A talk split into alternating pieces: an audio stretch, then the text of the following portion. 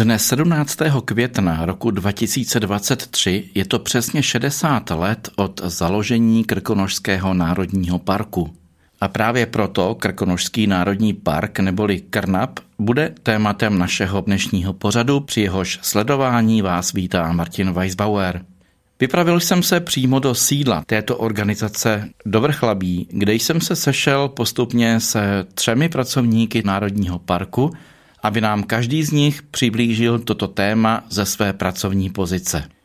Budou to postupně Michal Skalka, vedoucí pracoviště ekologické výchovy, dále Radek Drahný, tiskový mluvčí a vedoucí oddělení styku s veřejností a nakonec Jakub Kašpar, vedoucí odboru vnějších vztahů. Pane Skalko, mohl byste nám objasnit takovou úplně triviální otázku, proč vlastně Krnap jako takový před těmi 60 lety vznikl? Ta úplně nejzákladnější a nejjednodušší a nejrychlejší odpověď je, protože v Krkonoších je velmi drsné klima. A je to proto, že Krkonoše jsou geograficky umístěny ve střední Evropě a že vítr, který ve střední Evropě fouká nejčastěji, už od konce doby ledový, to je posledních 10 000 let, fouká od Severního moře. Takže tady je hodně vlhko, protože vítr fouká do moře.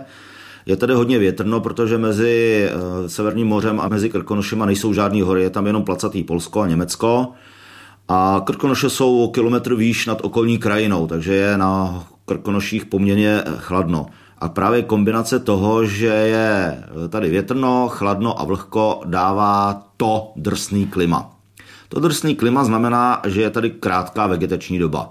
Zatímco třeba v Praze na Stromovce je vegetační doba, to znamená doba, kdy kytky kvetou, ploděj, ptáci nejsou odletěny v teplých krajích, sešlapaná tráva se narovnává, odpadky se rozkládají, tak tahle ta vegetační doba v Praze je 220 dní za celý rok, ale na hřebenech jenom 70 dní. A právě proto, že je tady krátká vegetační doba, vznikla na hřebenech tundra. Když se zeptáme Fina, co znamená tundra, tak on řekne místo, kde je tak eh, drsný podnebí, tak špatný počasí, že ani les neroste. Takže když vylezete na Sněžku nebo na Luční eh, horu, na Luční boudu, tak uvidíte krajinu, která je bez lesa, není tam les. Les tam prostě nevydrží. A jestli chcete vidět jinou tundru ve střední Evropě, tak prakticky šanci nemáte, protože nikdy jiná žádná tundra není.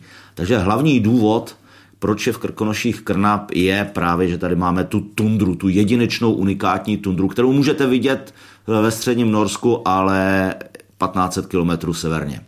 Já jsem dokonce slyšel, že se také Krkonoším říká ostrov Arktidy uprostřed Evropy, tak to asi s tímhletím souvisí.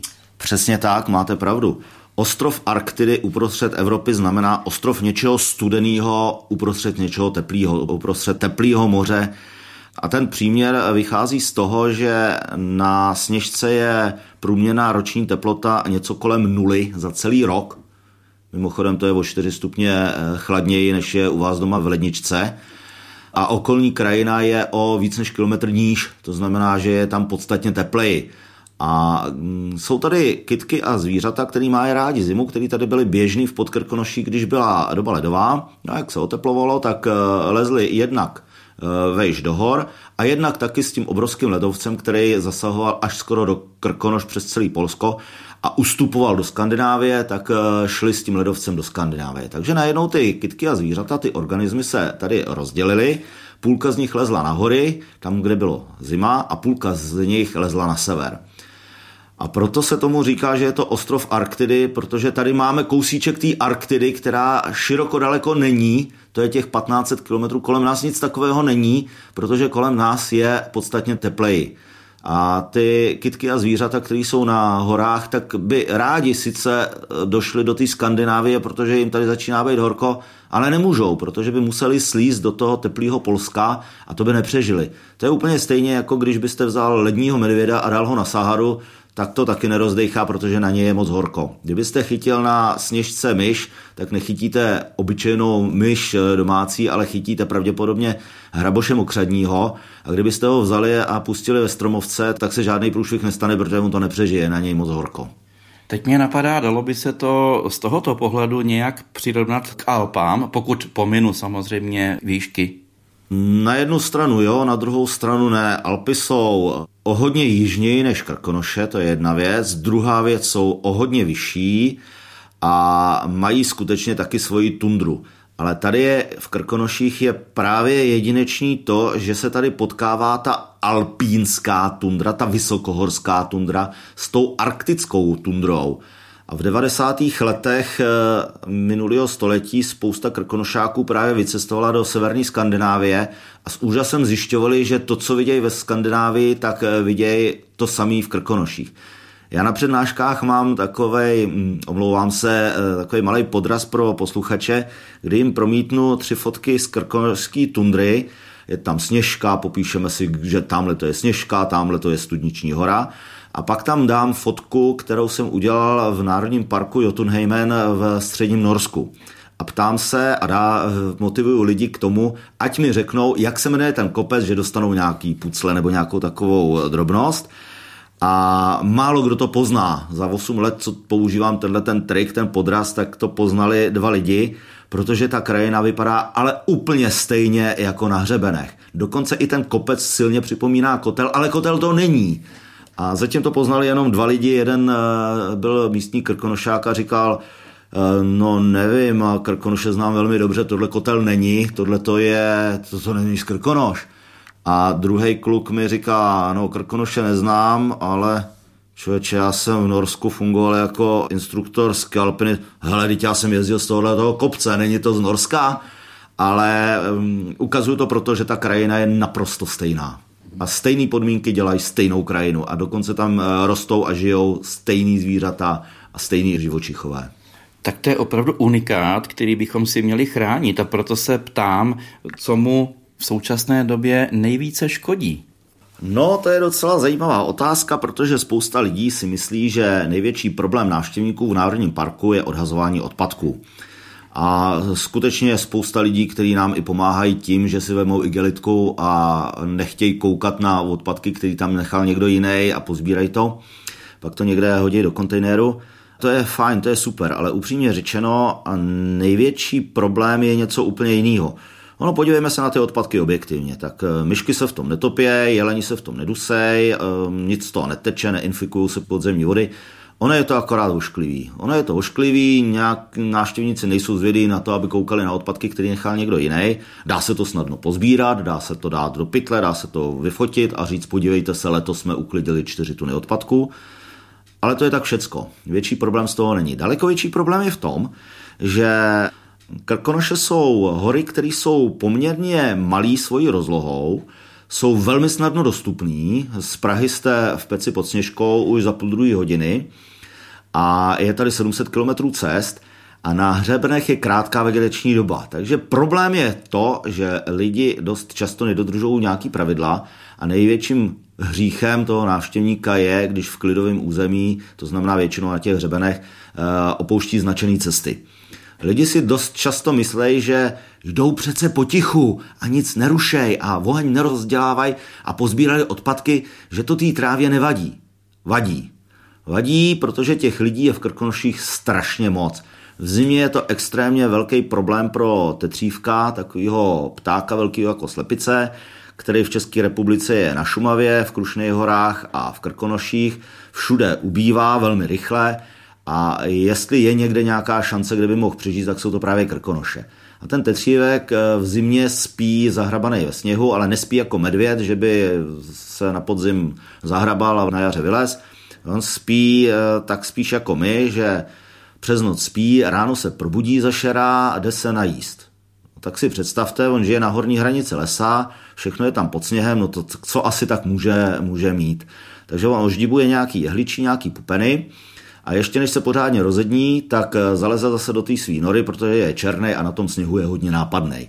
Takže zaleze do nory a to se mi udělá večer.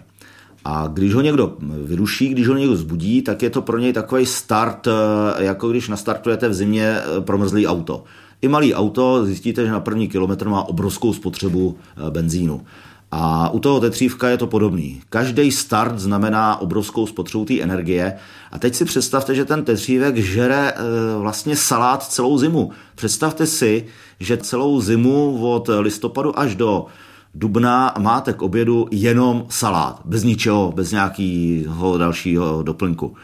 A on má toho, té energie tak akorát, aby přežil do toho jara. Takže každý vyrušení ho strašně vysiluje. No a největším hříchem právě, největším problémem je to, že v Krkonoších je strašně moc lidí a když jenom 10% z nich opouští značený cesty, leze kam nemá, tak je to obrovský problém. Jenom 10% sice je malý e, procento, ale v počtu lidí je to absolutně veliký číslo.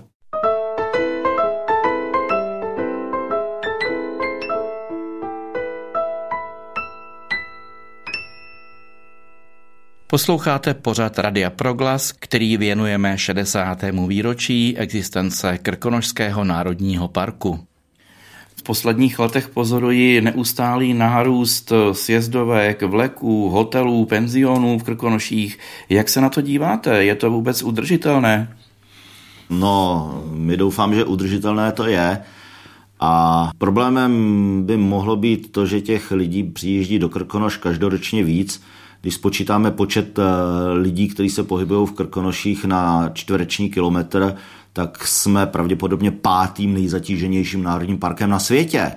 Ono sice víc lidí jezdí do amerických národních parků, ale jestliže Yellowstone je velké jak střední Čechy, tak tam nemají žádnou návštěvnost. Ale v Krkonoše jsou mrňaví, je tady 700 km cest, takže ty lidi jsou rozlezlí hodně.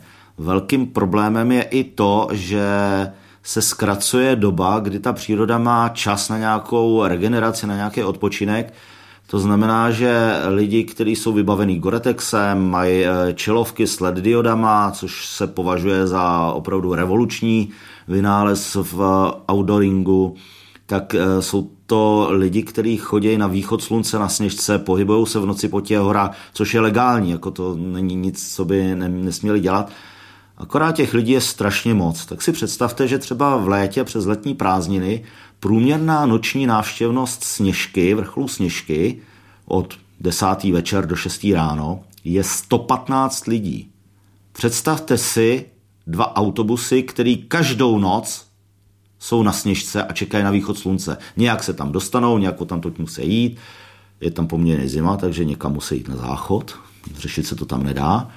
Problém je v tom, že eh, si lidi pořídí eh, dobrý spacák, pak jdou vandr přes Krkonoše, obsadějí útulny, jsou tady místa útulny, kde v létě, když je hezký počasí, kde prostě nemáte šanci se schovat, protože prostě jsou obsazený lidma. No a to souvisí s tím, že než člověk vleze do spacáku večer, tak si musí odskočit a když z toho ze spacáku vyleze, tak si taky odskočí. A ty krkonoše na to připravený nejsou a nenašli jsme ani způsob, jak tohle to vyřešit. Vyřešit to nejde. Když jste zmiňoval ty americké parky, tak jsem slyšel, že tam v některých omezují počet lidí, návštěvnost. Člověk se musí objednat, aby mohl ten park navštívit. Neuvažuje se o něčem podobném třeba i zde? To je citlivé téma, citlivá otázka z několika důvodů. Za prvé, česká společnost není připravená na to, aby platila nebo byla omezovaná na eh, tom, jestli chce vstoupit do krajiny nebo ne. Je to hluboká tradice, Češi jsou turisti už 200 eh, let asi, nejsou připravení na to, že by eh, za to někdo měl něco vybírat. Potom, kdyby jsme vybírali vstupný do Národního parku, tak by asi nemělo být diskriminační. Nemělo by to být ten regulační mechanismus, který by odradil lidi, aby do té přírody nechodili. To takhle v žádném případě nechcem, aby, aby to vyznělo. Je to asi tři roky, co jsme v rámci nějakého průzkumu se ptali lidí na různé věci. Jedna otázka taky byla, eh, zda považují 30 korun za vstupný do Národního parku za adekvátní a přijatelný nebo ne. Byli jsme velmi překvapení, že asi 64% lidí říkalo, že 30 korun je v pohodě, což teda neříká to, že by ho zaplatili, ale pravděpodobně by ho asi zaplatili. Zajímavý na tom je to, že eh, Poláci ty eh, by skoro ze 100% platili, tam bylo asi 95% lidí, lidí z Polska by platilo, oni jsou na to zvyklí, protože polský Karkonoský park národový má spoplatněný vstup. A zajímavé taky na tom je to, že čím starší je respondent, tak tím větší ochota k placení. Ty mladí by se na nás vykašlali. Do Karkonoského parku národového na polské straně Krkonoš vede šest hlavních cest. Na těch cestách je šest budek se šesti strejcema, který vybírají vstupní. V Krkonoších je 150 přístupových cest eh, do Národního parku. Kromě toho vy můžete vstoupit do toho Národního parku i mimo značenou cestu, to je, je legální. Když jsem já šel s pašeráky přes hranice, přitrefila se mě zlá věc převelice. Přišli na mě dva krancáci, Ptali se mě, cože já tu mám na práci. A já jsem jim hloupě odpověděl na to, že jsem přišel na kokerháč hledat zlato. Tak mě vzali na celnici, odseděl jsem plný měsíc v Jelemnici. Přehodil mě s pašrákem život motá, doma na mě čekala smutná novota. Zatím, co jsem byl v arestu, připravil něj jeden krancák o neujestu.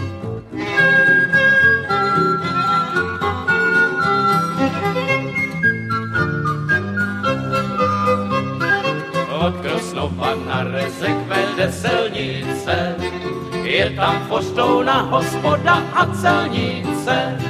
Na popusku jdou krancáci a vele v hospodě pijou pašeráci. Jaké jsou možnosti zásahů vaší zprávy v Krkonošském národním parku? Lidi nám občas říkají, že bychom si národní park nejraději oplotili, nikoho tam nepustili a zkoumali si svoje kytičky sami což je naprostý nesmysl. Eh, ono to nejde z mnoha morálních důvodů a nikdo to ani nechce. Eh, mimo jiné i proto, že v Krkonoších eh, je Národní park 60 let, ale lidi v Krkonoších žijou 700 let, takže jako nemáme ani morální kredit na to říct najednou končíme, končíme, nic nového nerozjíždět. Další důvod je to, že v Krkonoších žije spousta lidí, žije a pracuje, podniká spousta lidí, nevíme přesně kolik, ono se to špatně počítá, protože zejména v době lockdownu tady bylo spousta lidí na boudách, na pracovních cestách a na apartmánech obsazený. Ty lidi tady žili, byli tady třeba půl roku, chodili po horách, pracovali přes počítač na home officeu, takže nedá se říct, kolik lidí tady ve skutečnosti žije. Ale v 90. letech to bylo něco kolem 30 tisíc lidí, teď to může být s těma apartmánama možná 50 tisíc. No a teď si uvědomte, že tady v Krkonoších není žádný průmysl, není tady žádný živobytí, kromě turistického ruchu. Víme, že ročně v Krkonoších eh, lidi utratí něco mezi 5 a 15 miliardama korun. Ne milionama, ale miliardama. A mít v regionu 15 miliard nebo nemít, to jako je docela rozdíl, to je hodně. A to mi samozřejmě zpráva Národního parku to velmi dobře ví. A další důležitá věc je to, že tady, když se podíváte na důvody, proč je tady Národní park, tak jedním z tím důvodů je, že jsou tady starý krkonožský květnatý louky. To jsou louky, které vznikaly v době, kdy se krkonoše odlesnily. Na těch odlesněných pasekách se nejprve postavily takové malé sezónní budky, kde byly nějaký tři, čtyři kravky a bydlel tam nějaký honák, nějaký budář. Pak ty boudy byly celosezónní a na Krkonoších se páslo v době největšího rozmachu budního hospodářství 20 tisíc kusů krav a 10 tisíc kusů kos. Obrovské množství dobytka. A ty spásali tyhle ty louky, které uh, jsou kolem těch chalup. No a ty louky jsou tady pořád. Ty louky jsou staré 200, 300, 400 let a jsou závislí na pravidelné údržbě. Jsou neskutečně bohatý, jsou opravdu velmi přírodovědně cený, patří k těm loukám a zpráva Národního parku většinou žádnou tu louku nemá. Náleží k těm chalupám od nepaměti. No a my potřebujeme udělat to, aby sem lidi jezdili, aby tady utráceli těch 15 miliard, ze kterých teda zpráva parku nemá vůbec nic, jako žádný finanční ani jiný benefity ne, ale aby utráceli ty peníze, aby boudaři měli čas, peníze a náladu se starat o ty louky. Protože když by jsme oplotili Krkonoše, tak tady prakticky už jenom minimum boudařů má nějakou kravku nebo kozu, aby hospodařovali louky, těch je setina toho, co bývávalo, no a ty ostatní se živí jenom turistickým ruchem. Takže kdybychom oplotili Krkonoše, tak máme velký problém, protože máme tady spoustu nezaměstnaných, kteří budou chtít peníze po státě jako podporu v nezaměstnanosti. A to prostě nejde. Takže ne, ne, žádný plot kolem Krkonoš. Přišli bychom volouky a vyhnali bychom lidi a to fakt nechceme.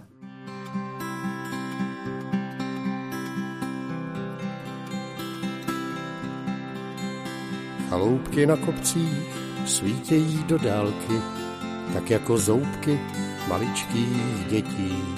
Jsou jako korálky, který se utrhly, daleko od sebe do světa letí.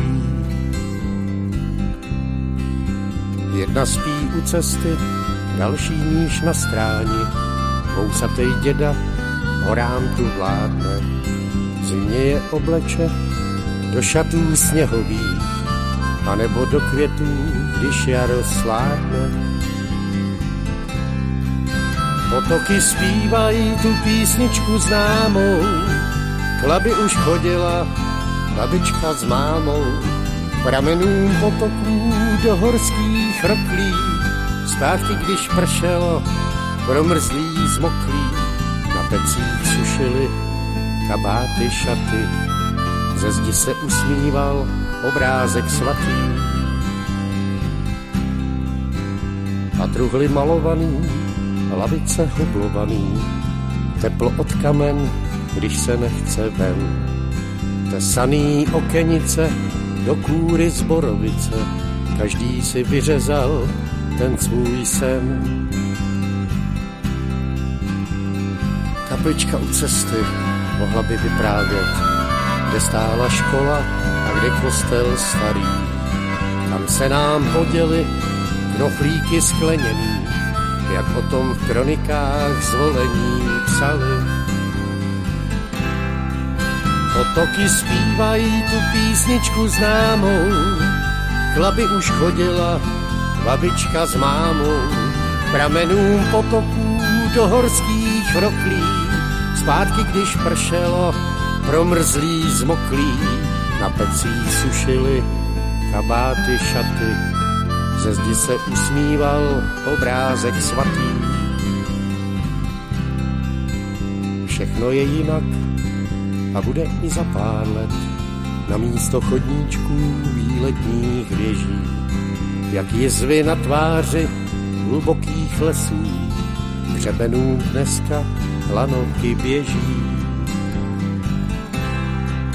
Potoky zpívají tu písničku známou, Chlaby už chodila babička s mámou, pramenům potoků do horských roklí, zpátky když pršelo, promrzlí zmoklí, na pecích sušili kabáty šaty, ze zdi se usmíval obrázek svatý.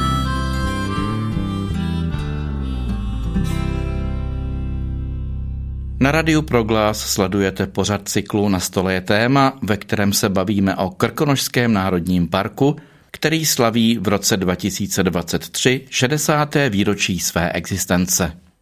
Vraťme se ještě k přírodě. Když byste měl říci třeba tři nejohroženější druhy ze živočichů a tři druhy z rostlinstva, co byste vytipoval? Nedá se to na to odpovědět jednoduše, protože je tady třeba 30 druhů endemických rostlin, to znamená, rostou jenom v Krkonoších, nikde na světě je nenajdete. Když se podíváte do znaku zprávy Národního parku, tak tam vidíte zvonek český, který je endemitem, který nenajdete nikde jinde na světě, ale v Krkonoších je celkem běžný. Ta druhá kytka je hořec, ale ten je sice nápadný, je taková hodně výrazná horská rostlina, která kvete na konci prázdní letních, ale není vzácný, je, je všude po horách, po celém světě, myslím. No, takže tenhle endemit to nebude. Pokud bychom hledali nejvzácnější rostlinu, tak to pravděpodobně bude jeřáb sudecký. Je to takový nevýrazný křoví, který je poměrně nenápadný, není úplně malý, možná může být i velký jako člověk. Je to endemit, to znamená jenom v Krkonoších, nikde jinde na světě a v Krkonoších ho je zhruba 135 keříků. Na celém světě je 135 keříků jeřábu sudeckého a všechny jsou v Krkonoších, nikde jinde na světě není. Tenhle ten jeřáb sudecký je teda hodně vzácný, ale není moc ohrožený, protože roste až na dvě výjimky, většinou v těch karech a na kraji té tundry, na místech, buď kam se lidi nedostanou, nebo kde mu nic moc nehrozí. Takže mm, taky ne. Co se týče druhů zvěře, zvířat, tak eh, těch endemitů tady je málo. Máme tady eh, motýlka, který lítá po té tundře, jmenuje se huňate žlutopásný, ale že by nějak ubýval, to se říct úplně nedá. Samozřejmě, pokud přijdem kvůli globální klimatické změně o tundru, protože se oteplí, tak eh, s ním odejde i spousta těch chladnomilných druhů, včetně tohoto motýlka, ale jako to je ohrožení až za pár set let, to bych teď ještě asi neřešil. Co se týče druhého živočicha, tak je to takový malinkatý šnek, který je dlouhý asi 15 mm, má takovou vřetenovou úlitu, jmenuje se taky vřetenovka krkonožská, endemická, nežije na horách eh, vysoko, ve vysokých polohách, žije spíš v těch eh, podhorských pěkných lesích s takovými těma starýma rozpadajícíma se stromama. Když budete vědět, co hledáte, tak ho snadno najdete. A ten šnek je strašně zajímavý, protože když ho najdete, eh, tak ho uvidíte líst po stromech, ale uvidíte ho líst jenom nahoru. Nikdy ho neuvidíte líst dolů. Je to docela zajímavý, zajímavý příběh. Ale že by byla vřetenovka ohrožená, to se taky nedá říct. Co je ale určitě ohrožený, tak je eh, tetřívek, který žije na horní hranici lesa. V 30. letech minulého století tak to byl druh, který se dal koupit eh, u řezníka na trhu úplně v pohodě. V roce 1936 vyšla kuchařka nějaký paní Santnerový, která eh, cituje, že dušený tetřívek je lepší než dušený tetřev, protože tetřev je moc tuhý. V 50. letech minulého století se v České republice lovilo kolem 10 tisíc tetřívků ročně. Takže prostě jak se chodí na houby, jak se chodí na tetřívky. V současné době je v České republice něco kolem 350 kohoutků, zhruba stejný počet slepiček. Velmi rychle ubývá, protože na Šumavě je tetřívek na velikánské ploše a špatně se potkávají ty jednotlivý Eh, tetřívci mezi sebou, to znamená, že tam eh, hrozí extrémně mm, embrední deprese, to znamená příbuzenské rozmnožování, to je špatně. Eh, na Krušných horách je tetřívku relativně dost, ale není tam národní park, není tam chráněná oblast, je tam ptačí oblast a lesáci tam jdou tvrdě po dřevu a mizí mu ten vhodný biotop, který se mu líbil. No a v Krkonoších. V Krkonoších ho bylo v roce 2001 135 eh, tetřívků kohoutků, v roce 2017 jich bylo 74, v roce 2019 jsme jich napočítali 62. Eh, Takže jde to dolů a odhadujeme, že pokud se něco nestane, tak do roku 2040 prostě krkonoše o tetřívka přijdou. Co se stane, když v krkonoších nebude tetřívek? Hmm. Že by kvůli tomu zrušili národní park, to asi ne. Že by kvůli tomu spadla sněžka, to asi taky ne. Že by tu kvůli tomu zrušili tundru, to taky ne. Ale bude to tak jako, hm, nebude ten národní park komplet. Představte si, že dostanete skládačku pucle a seberu vám z ní tři dílky. Jo, pořád budete moct složit tu skládačku, pořád budete vědět, co na té skládačce je, ale, ale není to komplet. Takže proto si myslím, že by bylo dobré toho tetřívka si tady udržet. A vzhledem k tomu, že je to údajně jeden z deseti ptáků nejvíc citlivých na vyrušení, vzhledem k tomu, jak ten tetřívek rychle ubývá, tak si myslím, že to je jeden z těch hodně ohrožených druhů. Platí to samozřejmě u nás, protože tetřívek ve Skandinávii je poměrně běžným ptákem, takže jako na severu je, ale v České republice prostě máme jenom tyhle ty místečka a ten vývoj je pro tetřívka černá špatná.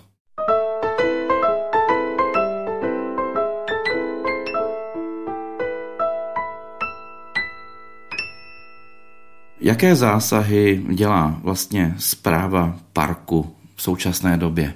Tak naše činnost je poměrně různorodá, pestrá kromě takového toho bádání, eh, co kde roste, jestli něco ubývá, něco se posiluje, kromě toho, že máme výkon státní zprávy, takže povolování a spravování toho území, máme i poměrně silnou kancelář, eh, která se jmenuje projekční kancelář, projekční oddělení, a snažíme se, se starat o ten národní park. Pomáhá nám v tom samozřejmě externí financování z prostředku Ministerstva životního prostředí, ze státního fondu životního prostředí a samozřejmě z Evropské unie, norských fondů a podobně. Tahle ty externí zdroje jsou asi třetina rozpočtu zprávy parku, to je poměrně dost. A já jsem si pídil potom, jestli teda zpráva Národního parku něco pro ty turisty a pro ty místňáky skutečně dělá, anebo jestli je v úzovkách jenom buzeruje a omezuje. A tak jsem si eh, vybral projekty, který zpráva parku má rozjetý a který se týkají turismu a turistického ruchu. Takže to jsou projekty, ze kterých se financuje terénní vybavení. Máme v přírodě 450 sedacích kompletů, 3,5 tisíce dalšího terénního vybavení od značek, které jsou povinný po směrovky, cedulky, nauční stezky, informační tabule, přístřežky a tak dále a tak dále. Eh, opravujeme chodníky, nejen ty povalový, nejen ty přes rašeliniště, ty dřevěný, ale třeba chodník z Růžový hory na Sněžku, tak ten je velmi drahý, protože tam je drahá doprava, musí se tam dopravovat letecký materiál, takže opravujeme cesty, opravujeme lesní svážnice, po kterých jsou vedeny pásové cesty, pásové značení, turistické značení, běžkařské trasy, cyklotrasy, eh, vydáváme obrovské množství všelijakých publikací a to jsou všechno projekty, které eh, se týkají turismu a starají se o lidi, snaží se vysvětlit, proč je v Krkonoších dobrý mít národní park. A já jsem se píděl potom, jako kolik těch projektů bylo, kolik těch peněz teda bylo. A spočítal jsem, že do roku 2018, do roku 2018 jsme měli ukončený, schválený, eh, realizovaný projekty a projekty v realizaci za 550 milionů, za půl miliardy. V roce 2019, za ten jeden rok, projekty schválený, připravený k realizaci, eh, v realizaci anebo ukončený, byly za 250 milionů, za čtvrt miliardy. To jsou obrovské peníze, které dáváme jako zpráva jako instituce do tohoto regionu a který slouží nejen k ochraně přírody. Je dobré mít dobrou cestu, protože po ní chodí lidé a nelezou jinam ale eh, ze kterých mají užitek i místní komunity, místní obce, místní eh, regiony a samozřejmě turisti. A někdy mě mrzí, že tohleto lidi nevědí a že si jenom myslí, že zpráva parku, jo, to jsou jenom ty zelení mužíci, kteří nás omezují. Ne, ne, dáváme do přírody a do turismu obrovský peníze. Dá se říct, že nikdo takový peníze srovnatelný do turismu nedává.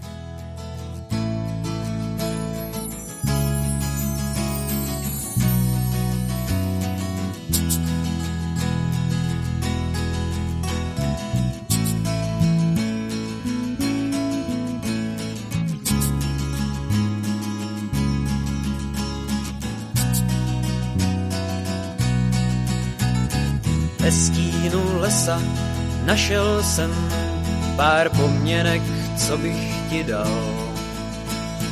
Okolo vítr píseň vál, cesty se líbaly se sluncem, modravé hory a k ním sta cest.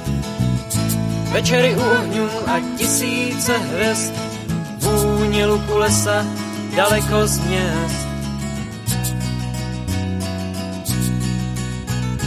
Ve stínu lesa zněl tvůj hlas, já viděl jsem ty chvíle zas. Kdy nikam nespěcháš už snad a já viděl tě v trávě spát. Modravé hory a k ním sta cest, večery u ohňů a tisíce hvězd, vůně luku lesa daleko z měst.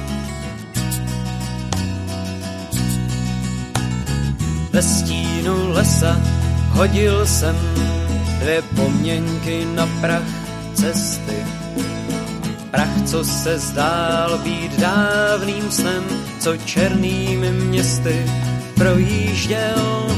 Modravé hory a k ním sta cest, večery u ohňů a tisíce hvězd, vůně luku lesa daleko z měst. Ve stínu lesa vzala si dvě poměnky z prachu cesty. Za skolem vítr píseň vál, věděl, že jsme jen já a ty. Modravé hory a k ním sta cest. Večery u ohňů a tisíce hvězd, vůně lesa daleko z měst.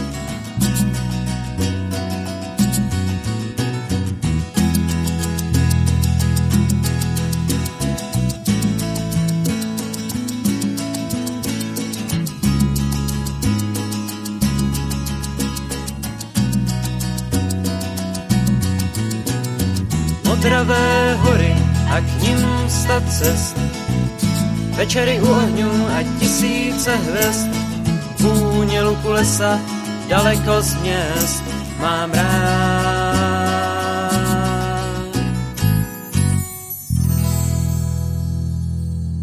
Přesuneme se teď v sídle Krkonožského národního parku do další kanceláře, kde pracuje pan Radek Drahný, tiskový mluvčí a vedoucí oddělení styku s veřejností.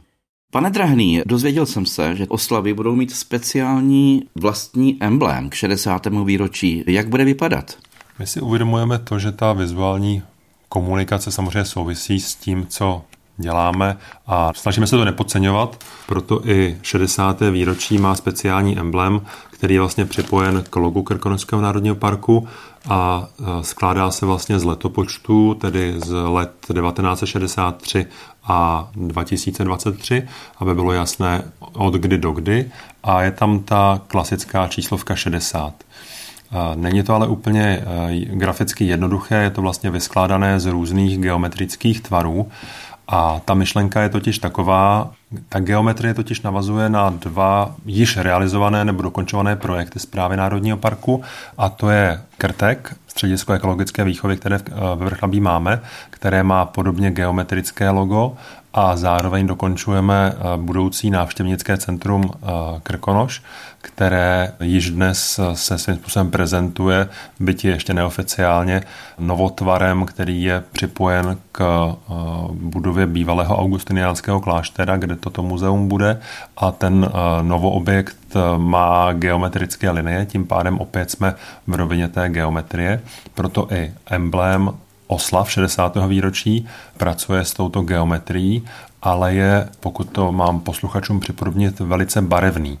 Ta barevnost eh, opět souvisí s něčím, co má jistou symboliku a to je vlastně široká biodiverzita, která v Krkonoších je.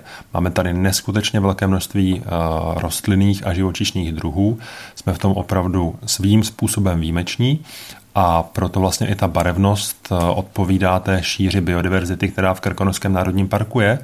A ta samotná barevnost je vlastně dána, když to úplně zjednoduším pro eh, posluchače co nejvíce, aby to bylo snadno pochopitelné, tak ta barevnost odpovídá krásně barevné krkonoské louce.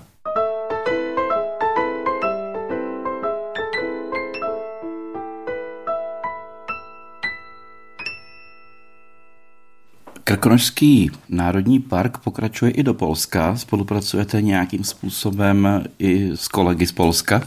Ony vlastně Krkonoše jsou jedno pohoří. V minulosti přirozeně byly protnuté státní hranicí. Měli jsme doby, kdy eh, kolegové spolu neměli možnost komunikovat, turisté neměli možnost chodit eh, na severní část hor a naopak Poláci zase k nám. Eh, ty doby jsou už dávno pryč a zaplať pámu za to. Dneska Krkonoše jsou eh, nejenom geograficky jedno pohoří, byť máme dva státní útvary, dvě samostatné zprávy národních parků a máme přirozeně dvojí odlišnou, částečně odlišnou legislativu, tak eh, jsme s našimi kolegy z Polského parku ve velmi úzkém kontaktu, spolupracujeme, máme prakticky dneska již téměř všechny strategické dokumenty sladěny tak, aby péče o Krkonoše vlastně byla jedna abychom stejným přístupem pečovali o Krkonoše na severní straně hor i na té naší jižní. Z tohoto hlediska mohu i připomenout nejenom ty ochranářské a managementové aktivity, ale i vlastně propagační, protože my už mnoho let eh, se prezentujeme vlastně jedním logem, které se prakticky odlišuje pouze v mezikruží. Eh, my tam máme napsáno Krkonošský národní park, oni mají Krkonošský park národový. A co se týká i letošních oslav, eh, přirozeně kolegové z Polska budou účastní oslav, nicméně je třeba zdůraznit, že vlastně Polský národní park vznikl o čtyři roky dříve, takže je to vlastně náš starší bratr, ale i letošních oslav se budou účastnit. Takže oni už eh, tu šedesátku oslavili. Oni už 60 oslavili a my máme tu krásnou možnost sledovat na tom, řekněme, starším bratrovi, kam za ty čtyři roky vlastně došli. Vy jste před chvílí zmiňoval zařízení krtek. Mohl byste to trochu rozvést, co to je a pro koho je určeno? Když půjdeme k samotné mm, podstatě, tak zpráva eh, Národního parku má jedno ze svých hlavních poslání eh, propagaci a ekologickou výchovu a děláme ji desítky let. Děláme ji, troufám si tvrdit, tak dobře, že máme obrovskou poptávku po našich programech a když jsme před lety přišli o tehdy stávající pracoviště ekologické výchovy, protože tam byl požár, tak jsme začali plánovat nové středisko ekologické výchovy a vytvořili jsme objekt, který je nejenom funkční, že v něm můžeme dělat ekologickou výchovu, ale eh, dnes bych řekl, že je dokonce i slavný, protože jsme ke spolupráci přizvali eh, renomovaného architekta pana Petra Hajka, který vytvořil objekt, který je částečně pod úrovní země, částečně nad úrovní země a už od samého počátku se tomu objektu přezdívalo krtek. My jsme se s tím nechtěli úplně smířit a mm, po dostavbě objektu jsme udělali veřejné šetření, veřejnou anketu, jak by si lidé představovali takovému domu eh, říkat protože jeho oficiální označení není úplně marketingově lákavé, takže jsme chtěli něco milého, mazlivého a ta přezdívka, kterou si eh, tento dům eh, nesl v průběhu stavby, tedy Krtek, tak eh, nakonec vyhrála. Takže Krkonošské centrum environmentálního vzdělávání, které máme hned vedle správního objektu zprávy Krkonošského národního parku, má název Krtek a zveme tam eh, jak všechny skupiny dětí z různých úrovní škol, eh, tak veřejnost na desítky programů, které tam děláme každý měsíc.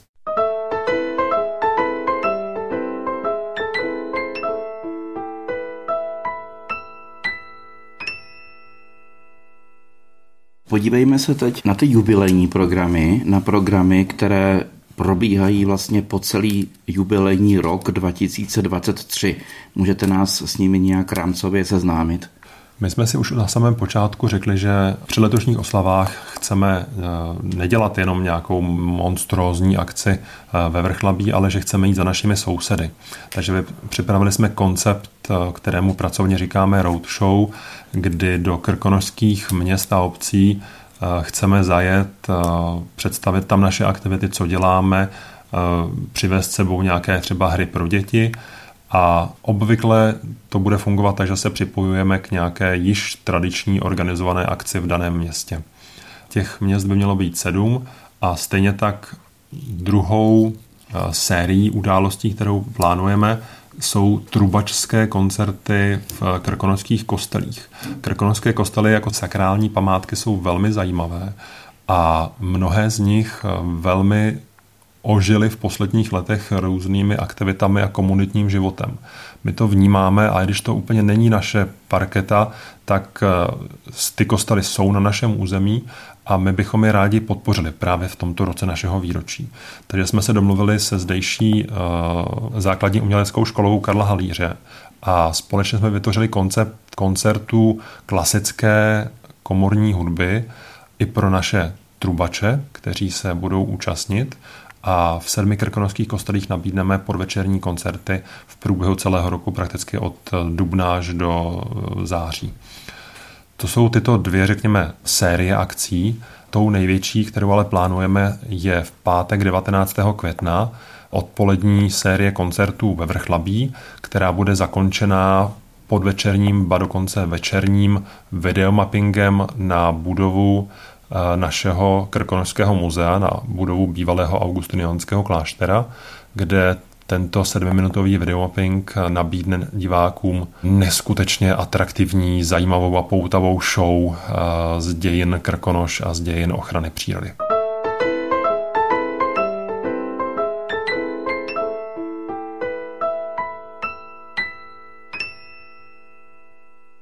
Mezi další aktivity, které nabídneme letos veřejnosti, teď aktuálně začínáme pracovat na eh, krátkometrážním dokumentárním filmu o Krkonoších, který opět představí Krkonoše z nezvyklých úhlů pohledu. A tento film nabídne pochopitelně divákům opět eh, strhující podívanou na Krkonoše z netradičního úhlu. Absolutním závěrem letošních oslav bude i velká fotografická výstava, která bude do jisté míry putovní, eh, která proběhne v Praze, ale zároveň eh, ji zakončíme v galerii H40 v Holešovicích, kde v průběhu poloviny září a poloviny října budeme dětem, žákům základních a středních škol nabízet nejenom ukázku fotografií, ale i celý program o krkonoších, o tom, co tu máme zajímavého, vzácného, co a jak potřebujeme chránit, aby to přežilo do budoucnosti a naopak, jaké jsou hrozby, které krkonoším hrozí. Když schrneme všechny tyto akce, o kterých jste teď mluvil, kde mohou zájemci jejich přehled vidět? Předpokládám, že někde na webových stránkách. Přirozeně máme webové stránky krnap.cz, kde jsou všechny informace průběžně zveřejňovány. Nicméně víme, že naši eh, fanoušci, když chtějí mít informace zcela čerstvé, aktuální, tak jsou našimi fanoušky na facebookovém profilu a nebo na instagramovém profilu, eh, kde na tyto akce budeme upozorňovat a také zvát. Na ohni vařím si čaj, mlha se snáší na kraj. Za vodou někdo zpívá s kytarou. Pod kamenem našla jsem vzkaz, že vrátíš se, až přijde čas. Odjel si daleko, snad někdy nashledanou. Už do kopců vkrádá se den, já počítám rok za rokem, kde vítr nám před spaním poslední áry hrá. Na nádraží semafor zhas, jako dřív slyším tvůj hlas. A nevím to s jistotou, jestli ses o mě moc bál.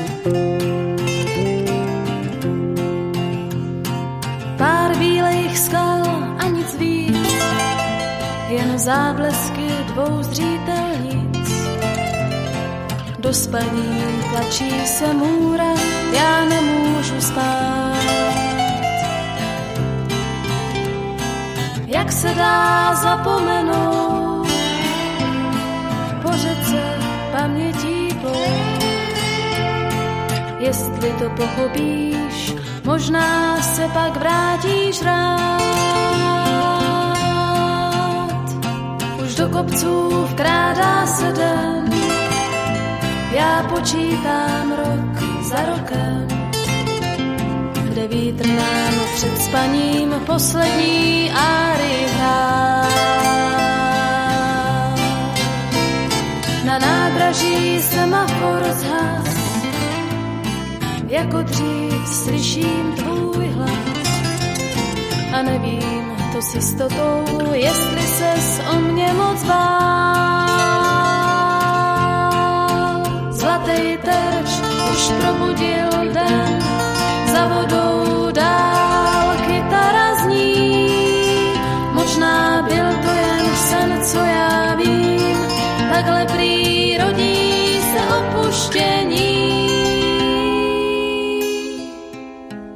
Už do kopců vkrádá se den, já počítám rok za rokem, kde vítr nám před spaním poslední áry hrál. na nádraží semafor zhas. Jako dřív slyším tvůj hlas a nevím jistotou, jestli ses o mě moc bál.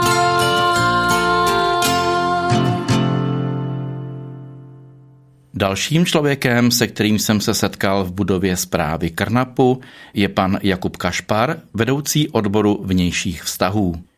Jaké ještě další akce spadají do jubilejního roku 2023? Do toho programu oslav 60. výročí eh, vzniku Krkonošského národního parku se pochopitelně zapojují i Krkonošská muzea, která eh, Národní park spravuje.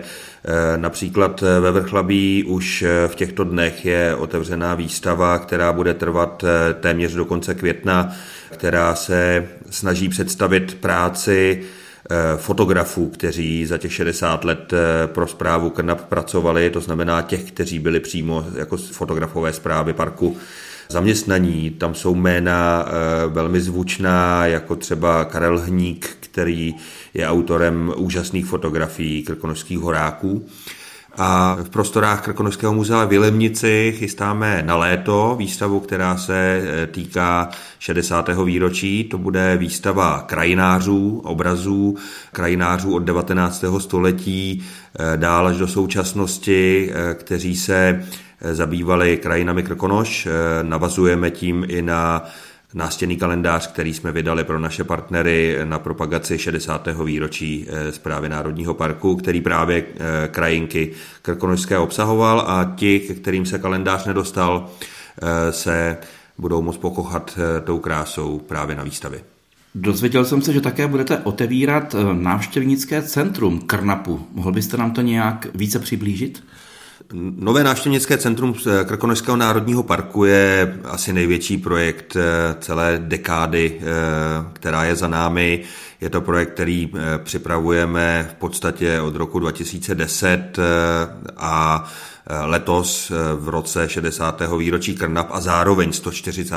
výročí existence Krkonožského muzea jako takového budeme na podzim otevírat ve Vrchlabí v bývalém augustiniánském klášteře.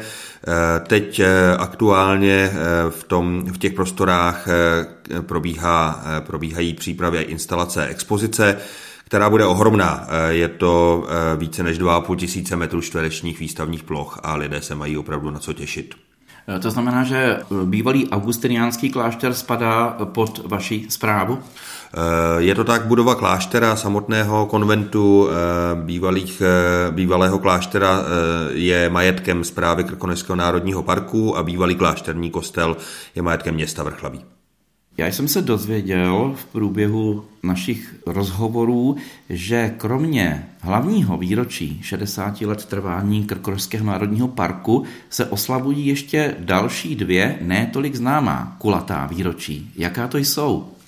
Tak obě souvisejí s ochranou krkonožské přírody. Už eh, za doby Rakouska-Uherska v roce 1903 byl vydán výnos eh, císařské a královské komory o ochraně krkonožské květeny, takže máme 120 let od té doby. A eh, před 50 lety to znamená, v roce 1973 byla vyhlášena Národní přírodní rezervace na Rýchorách, na Rýchorském hřebeni. Takže to jsou ty dvě další výročí, která slavíme k těm 60 letům Krnap a ke 140 letům Krkonožského muzea.